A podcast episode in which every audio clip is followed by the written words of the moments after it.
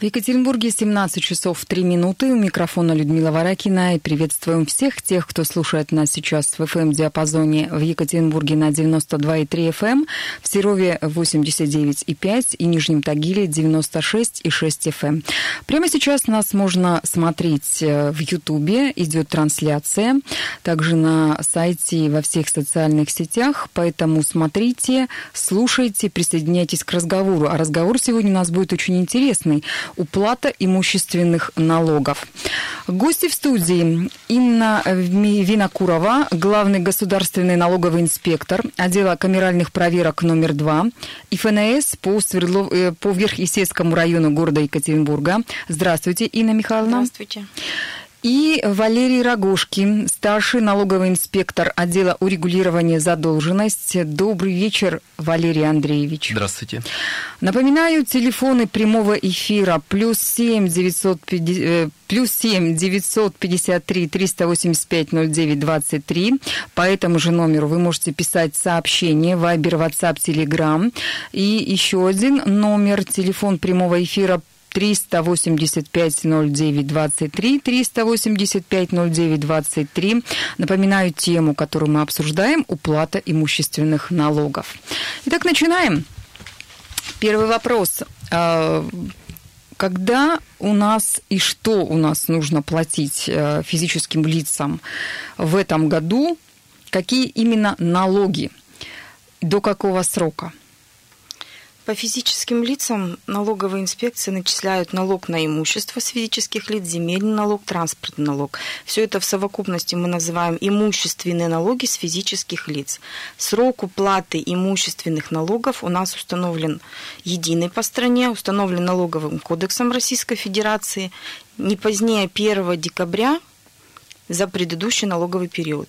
То есть в текущем году, в 2019, мы все платим за 2018 год, но так как 1 декабря выпадает у нас на воскресенье, срок уплаты установлен не позднее 2 декабря.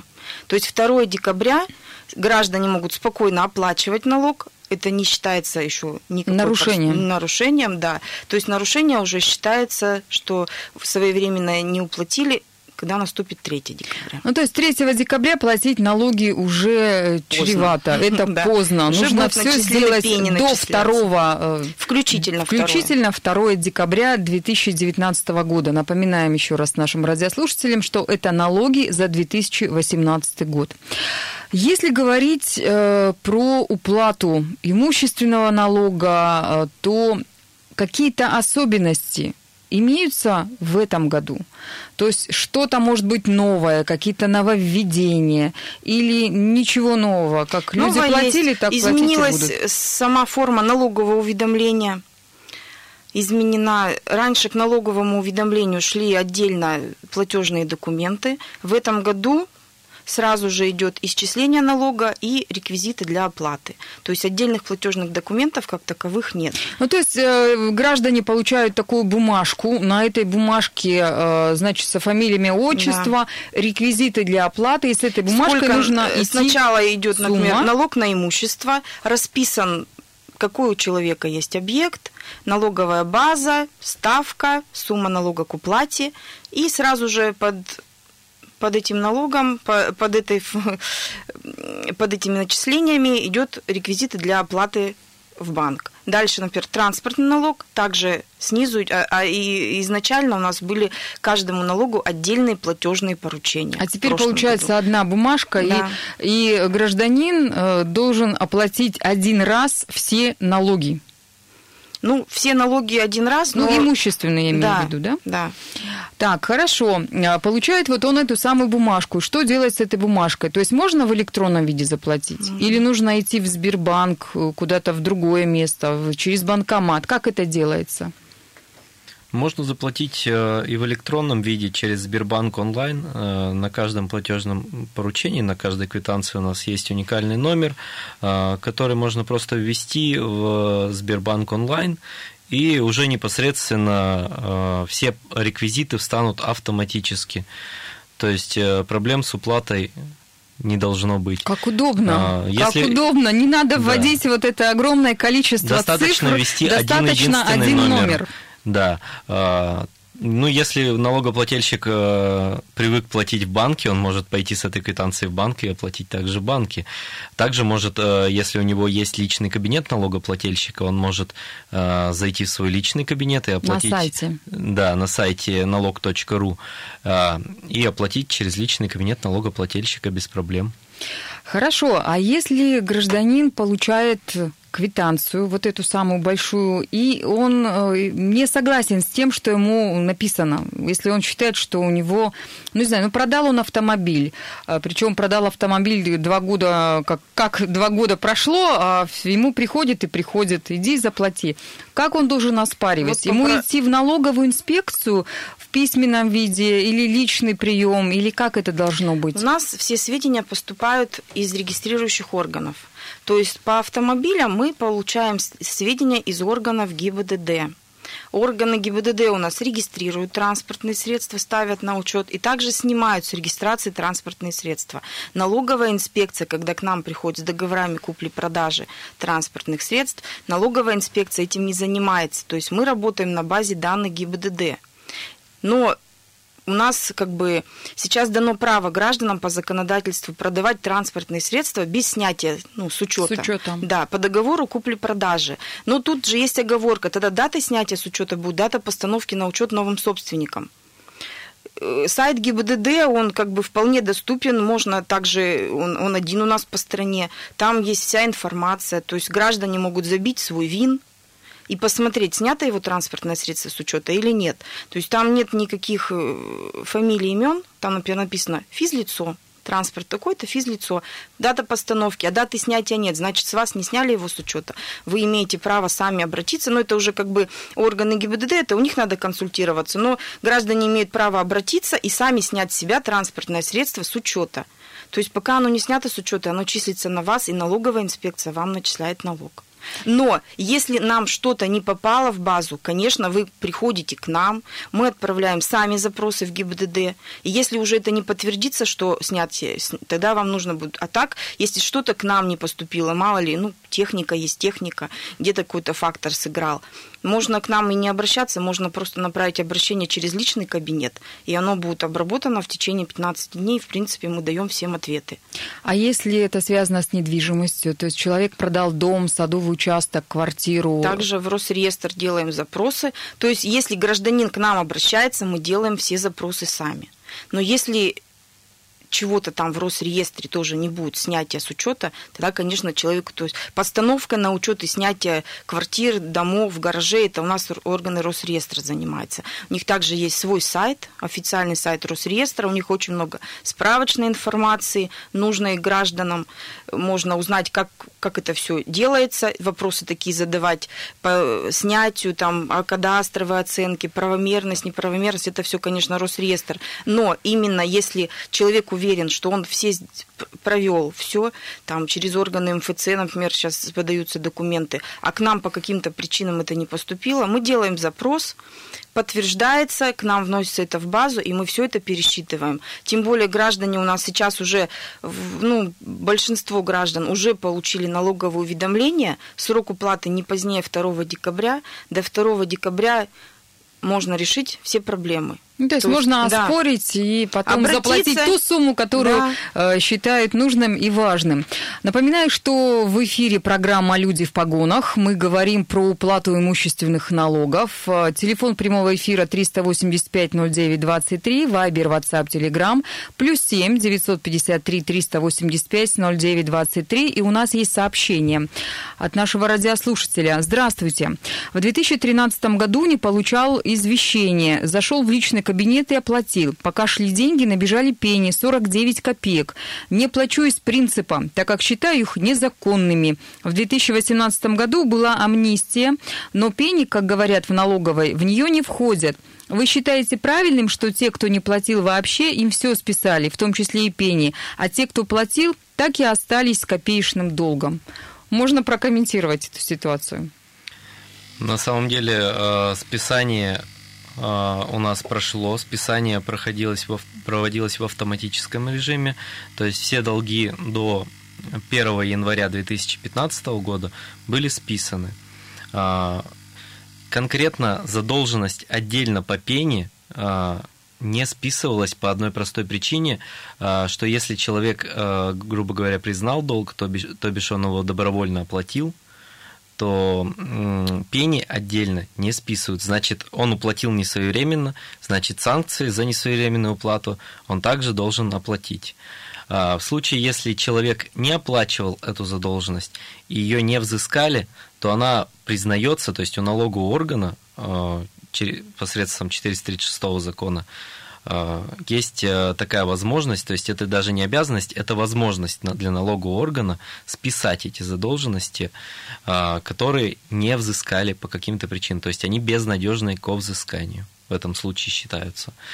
То бишь, если человек оплачивал, у него там какие-то копейки, то есть несвоевременно оплачивал, то такие списания просто могут не согласовать со стороны управления. Это «Люди в погонах», и у нас в гостях Инна Винокурова, главный государственный налоговый инспектор отдела камеральных проверок номер 2 ИФНС по Верх-Исетскому району города Екатеринбурга, а также Валерий Рогожкин, старший налоговый инспектор отдела урегулирования задолженностей. Мы говорим про уплату имущественных налогов. Телефон прямого эфира 385-09-23, 385-09-23, Вайбер, Ватсап, Телеграм, +7 953 385 09 23. И, кстати, уважаемые радиослушатели, то, что вы присылаете нам голосовые сообщения по Ватсапу, это очень плохая вещь, потому что я прослушивать ваши голосовые сообщения никак не могу. Если вы не дозваниваетесь до нашей эфирной студии, то отправляйте ваши сообщения в письменном виде по Вайберу, но никак не по голосовому. Перед тем, как уйти на рекламную паузу, мы говорили с вами о налогах и говорили о том, что налогоплательщик, если вовремя не заплатит этот самый налог, то у него будут пени. Какие еще есть меры, какие применяются меры к физическим лицам, которые уклоняются от уплаты налогов? В любом случае, если человек попал в список должников, так сказать, то есть не уплатил в установленные законом сроки налог, то уже возможно принудительное взыскание. Принудительное взыскание у нас начинается после неисполнения требований. То есть налоговая инспекция выставляет должнику требования, предлагает добровольно уплатить образовавшуюся задолженность. В случае, если должник не уплачивает установленные в требовании сроки данную задолженность, начинается процесс принудительного взыскания. Соответственно, подается в суд на должника, из суда нам возвращается исполнительный документ, и его мы направляем в службу судебных приставов. Также налоговая инспекция имеет право направить исполнительный документ напрямую в банк, а за этим следует блокировка счетов у налогоплательщика, то есть принудительное снятие денежных средств со счетов. Также можем направить напрямую на работу, если человек где-то имеет официальный доход, официальный заработок, то просто-напросто направляем на работу, и у него будут эти налоги вычитать из заработной платы. А если уж в службу судебных приставов попадет, то там уже более серьезные могут быть последствия, такие как ограничения на регистрационные действия, транспортных средств, его имущества, затем ограничения на выезд за рубеж. Поэтому именно рекомендуем, если вы собираетесь куда-то выезжать за границу, за рубеж, обязательно проверьте, уплачены ли у вас все налоги. Обязательно проверьте, чтобы не было у вас потом неожиданности в аэропорту, когда вы уже соберетесь улетать, и окажется, что у вас просто-напросто наложено ограничение на выезд. Надо обязательно рядом ставить налогового инспектора и какой-то банкомат, чтобы люди, выезжая на отдых, ну или по делам за границу, могли прямо тут же в аэропорту оплачивать все свои долги. Вы так соберете приличную сумму, и государственная кубышка пополнится вот этими самыми долгами, которые годами не можете у людей взять. И если говорить про количество вот этих самых налогов, сколько у нас граждан не платят вообще, есть какая-то общая сумма, хотя бы по вашей инспекции, по вашему району? Существуют ли какие-то общие цифры? Ну, в среднем не платят налоги примерно 20% налогоплательщиков. Все остальные все-таки люди сознательные, то есть платят все установленные законом сроки. Ну, небольшой процент, который платит по требованиям, то есть уже добровольно, так сказать, гасит в досудебном порядке это все. Ну вот до эфира вы мне назвали сумму 30 или 300 миллиардов. Какая сумма? 3 миллиарда. 3 миллиарда. Совокупная задолженность, но надо учитывать, что это более 3 миллиардов. Но надо учитывать, что это не только физические лица, это еще индивидуальные предприниматели, организации различные, то есть юридические лица. То есть совокупная задолженность такая. Приличная сумма. Небольшой город вполне мог бы жить на эту сумму в течение года, а то и двух. Если возвращаться к теме нашей передачи уплата имущественных налогов, то нужно обязательно сказать и про льготы. Существуют ли у нас льготные категории населения, кто имеет право получить либо отсрочку, либо чуть меньше платить? Есть ли такие у нас граждане? Ну, тут как бы не отсрочка, тут именно конкретно льготы. Льготы у нас по налогу на имущество и по земельному налогу установлены Налоговым кодексом Российской Федерации. Но, например, по земле тут можно сделать оговорку, что еще по земельному налогу еще могут устанавливаться льготы дополнительно местными органами власти. Например, вот по городу Екатеринбургу. Скажу, что у нас в городе Екатеринбурге установлены налогооблагаемый вычет. Например, у вас стоит земельный участок 500 тысяч. Оценка эта кадастровая нам пришла с Росреестра. И вот если этот у вас садовый участок, то тут вычет применяется 200 тысяч от кадастровой стоимости не облагается. Если же это участок под индивидуальное жилищное строительство, там не облагается 800 тысяч от кадастровой стоимости. Вот. То есть получается, когда мы начинаем начислять налоги, граждане, которые заявили, что они льготная категория граждан. А, кстати, как узнать, что ты относишься к льготной категории граждан? Где узнать вообще найти? Очень просто. Вся информация у нас вообще есть на сайте Федеральной налоговой службы. Это вот налог.ру. Да, то есть нужно зайти на сайт налог.ру и посмотреть все, что там есть. Может быть, действительно, кто-то из нас является гражданином, который будет меньше платить какие-то налоги. Может быть, мы узнаем, что вообще ничего платить не надо, хотя такого не бывает, наверное, да? Ну, почему? Есть кто у нас вообще... Вот раньше у нас по земельному налогу не было федеральных льгот. Сейчас вот у нас установлен с 2017 года отдельным льготным категориям граждан установлен налоговый вычет в размере 600 квадратных метров, то есть 6 соток не облагается, но только на один земельный участок. Гражданин вправе выбрать этот земельный участок, который у него будет не облагаться. Но если же он не выбирает, не предоставляет нам уведомление о выборе, то при исчислении налога в пользу налогоплательщика будет сделан расчет. Тот земельный участок, за который будет исчислена большая сумма налога, он и будет уходить в льготу. То есть за этот участок человек не будет оплачивать. Но, вот как я сказала, что есть еще дополнительные льготы у нас по муниципалитету, по земле, это я сейчас рассказываю. То есть 6 соток у вас не облагается, если вы, например, пенсионеры, владеете участком здесь, в пределах города Екатеринбурга. Но вопрос задают, что участок у меня не 6, а 8 соток.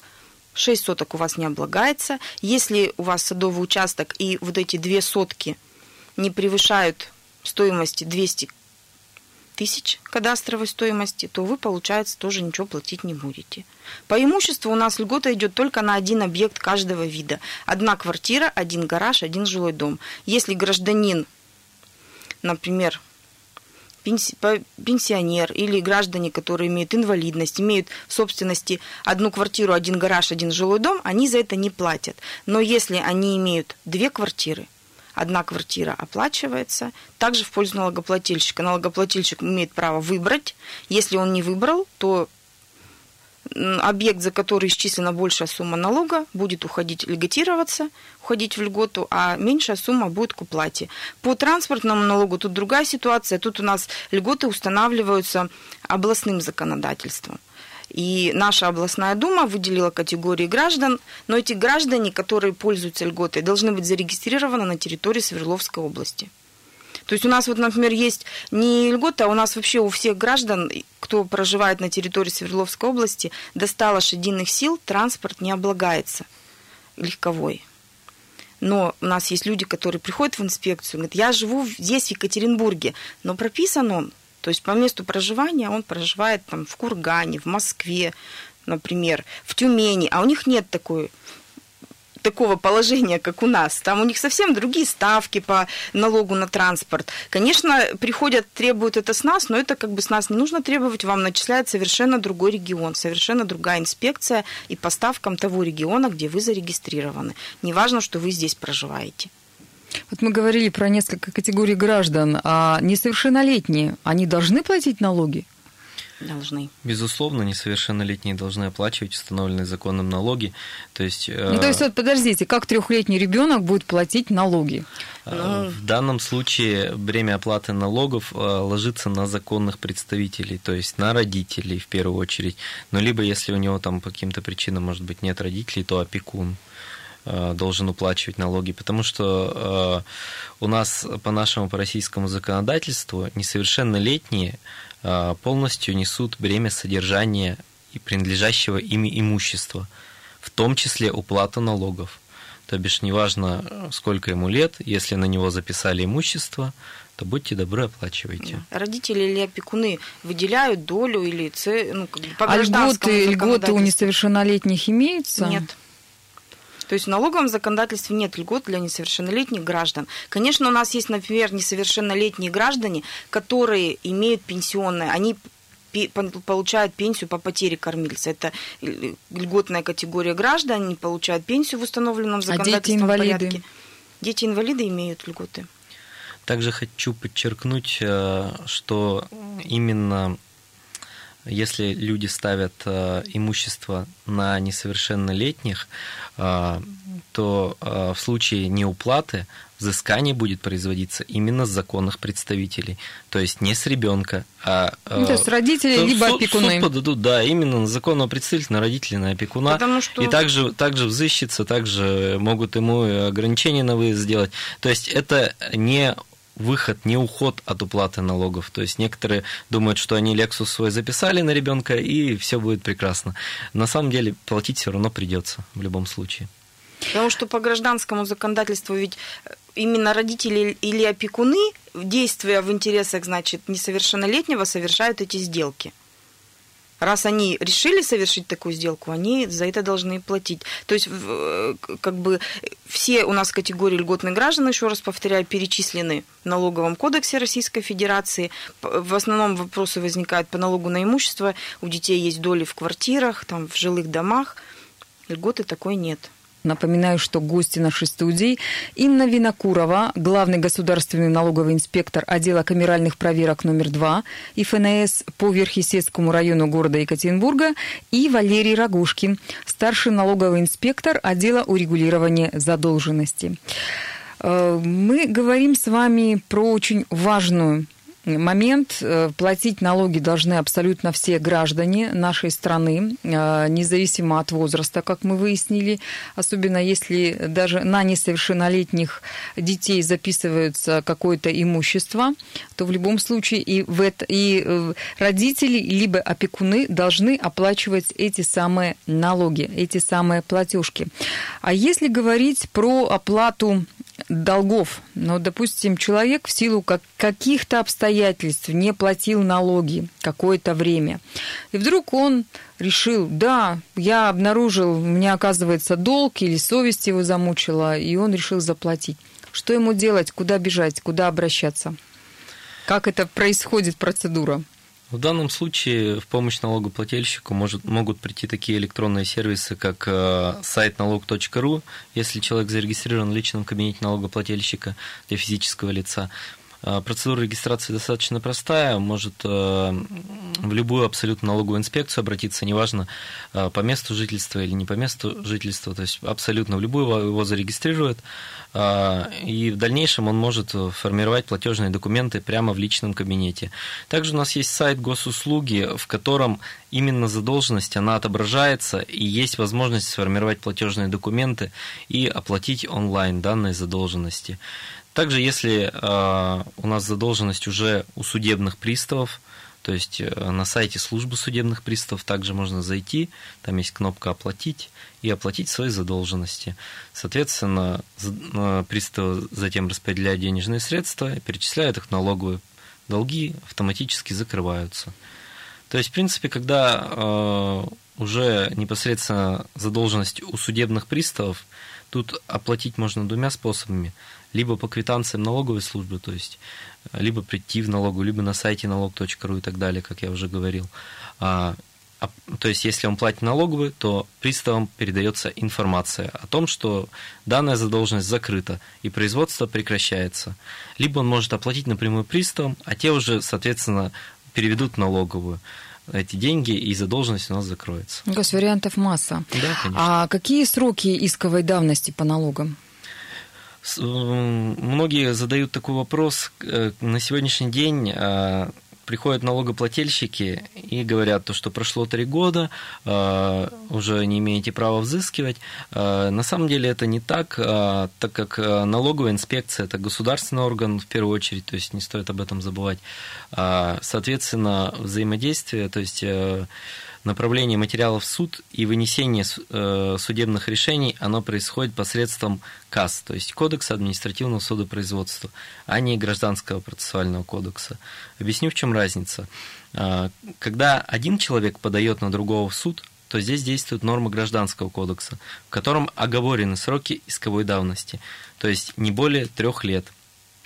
В случае, если подает государственный орган, то есть налоговая инспекция в данном случае, то действуют нормы КАС. А в нормах КАС, Кодекс административного судопроизводства, не прописаны сроки исковой давности. То есть взыскивать налоговая инспекция может. Даже задолженность за 2014-2015 год на сегодняшний день. Интересно.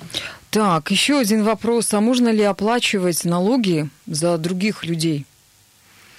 Да, конечно, оплачивать налоги можно и за другого человека. Главное, правильно указать все реквизиты, платежные поручения и так далее.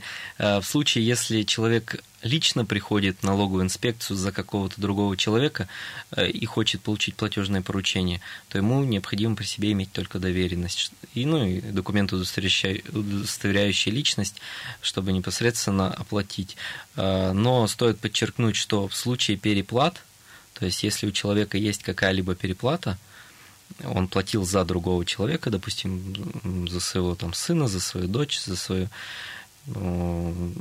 жену и так далее, в случае образования переплат, то вернуть данные денежные средства он сможет, но сможет на счет непосредственно данного налогоплательщика, то есть на счет жены, на счет мужа и так далее. Потому что именно возврат средств производится только налогоплательщику. Понятно. Если говорить про налоги, если говорить про тех людей, которые хотели бы заплатить налоги, не выходя из дома, находясь за компьютером, находясь за какими-то электронными гаджетами, существуют ли какие-то электронные сервисы, кроме вот этого самого сайта налог.ру, о котором мы говорили, в помощь налогоплательщикам? Как я уже говорил, у нас есть сайт госуслуги. Также в случае, если имеются на руках платежные поручения, и человек просто хочет, не выходя из дома, оплатить, то может просто-напросто через Сбербанк онлайн оплатить или через любой другой банк. В общем-то, сейчас все делается для налогоплательщиков, чтобы именно минимизировать, так скажем, минимизировать трату ими своего времени на походы в налоговую инспекцию и так далее. То есть, либо личный кабинет налогоплательщика, либо, как я уже говорил, госуслуги, либо, если в бумажном носителе ему пришли квитанции, то может просто через Сбербанк онлайн оплатить и без проблем. Введя тот самый номер, который находится уникальный на этой номер самой есть квитанции. На каждой квитанции. Налогоплательщики, конечно, старшего поколения, они хотят, чтобы было на бумажном носителе. Они приходят в инспекцию, мы им распечатываем квитанции, они хотят заплатить им конкретно через оператора. Да, это не возбраняется. То есть также через оператора Сбербанк не берет никаких комиссий за уплату имущественных налогов. То есть приходят, через оператора оплачивают. А если говорить про старших людей старшего возраста, ну, в принципе, к вам и молодые люди ходят в налоговую инспекцию. Какой у вас график работы? Я знаю, что у вас бывают дни, когда вы ведете прием до 8 вечера даже. Вторник, четверг все инспекции принимают с 9 до 8 вечера. Без... То есть с 9 утра до 8 вечера, вторник и четверг. По вопросам имущественных налогов мы работаем, во-первых, без обеденного перерыва. Понедельник, среда с 9 до 6, вторник и четверг с 9 до 20:00, ну, до 8 вечера. Только в пятницу, получается, с 9 до 5 вечера. И у нас также предусмотрены 2 рабочие субботы. Ну, вот в этом месяце были рабочие субботы 2, 4, в следующем месяце будут 1 и 3. Но все графики опубликованы на сайте налоговой службы, то есть заходим в федеральный сайт налоговой службы, официальный сайт федеральной налоговой службы, там сразу же Свердловская область, и все графики у нас указаны. Давайте еще раз в конце программы расскажем нашим радиослушателям и радиозрителям, если так можно назвать тех людей, кто смотрит видеотрансляцию на канале YouTube и в соцсетях, срок уплаты имущественных налогов и что из себя представляет имущественный налог. То есть это налог на землю, это налог на автомобили, и, не знаю, на лодки, там, может быть, на яхты, да, на самолеты у кого есть. И налог. Это недвижимость, то есть квартира либо дом. Да? Срок уплаты, последний срок уплаты, давайте еще раз обозначим. Не позднее 2 декабря 2019 года. Срок уплаты за 2018 год. Но, конечно, хочу еще сказать, что у нас есть по каким-то причинам, если не был исчислен налог своевременно, например, за 2017 или за 2016 год, где-то не передали сведения ГИБДД, гражданин, конечно, должен был тоже обратиться, но не обратился, и мы имеем право, налоговый орган имеет право произвести начисления за 3 предыдущих налоговых периода. То есть в этом году, если вам... То есть за 3 года получается. Да. Если вам был не начислен налог, например, с 2014 года транспортный, 14, 15, 16, 17, 18, 14, 15 вам уже никто не начислит, а 16, 17, 18 будет исчислен по сроку уплаты 2 декабря. То есть тут пений никаких нет, раз не начислялся он ранее, но до 2, не позднее 2 декабря будет, в уведомлениях, которые получат граждане, будет 3 налоговых периода. В основном, конечно, большинство получает только за 2018 год, но есть случаи, кому не было исчислено, мы начисляем за 3 предыдущих налоговых периода. Если есть какие-то вопросы, то, конечно, какие-то несоответствия. Сейчас у нас граждане получили заранее уведомление. Пожалуйста, обращайтесь в инспекции. И еще раз хочу вот сказать, что у нас налог на имущество и на землю перерасчет может сделать та инспекция, как бы где у нас налог имущества и земля начисляется инспекциями по месту нахождения объектов. То есть, когда граждане приходят, мы принимаем все заявления. Приходит гражданин, оспаривает, что не устраивает его, как там в Сысерте начислили налог. Да, мы это принимаем заявление, но мы будем перенаправлять в ту инспекцию. Поэтому, конечно, если есть возможность, лучше сразу же обратиться в эту инспекцию. Тем более, через сайт сейчас можно обратиться в любую инспекцию, где у вас есть объект. А если не пришли бумаги, как быть? Ну, то есть, вот бывает, знаете, что вот сейчас у нас же Почта России работает таким образом, что они присылают заказные, вы присылаете заказным письмом. А бывает так, что человек не увидел вот эту самую бумажку, извещение, что нужно идти на почту, получать какое-то письмо. Ну, вот бывает. Ну, вот сейчас еще рано беспокоиться. А когда пришел, то уже этого самого письма нет, потому что почта уже успела отправить назад.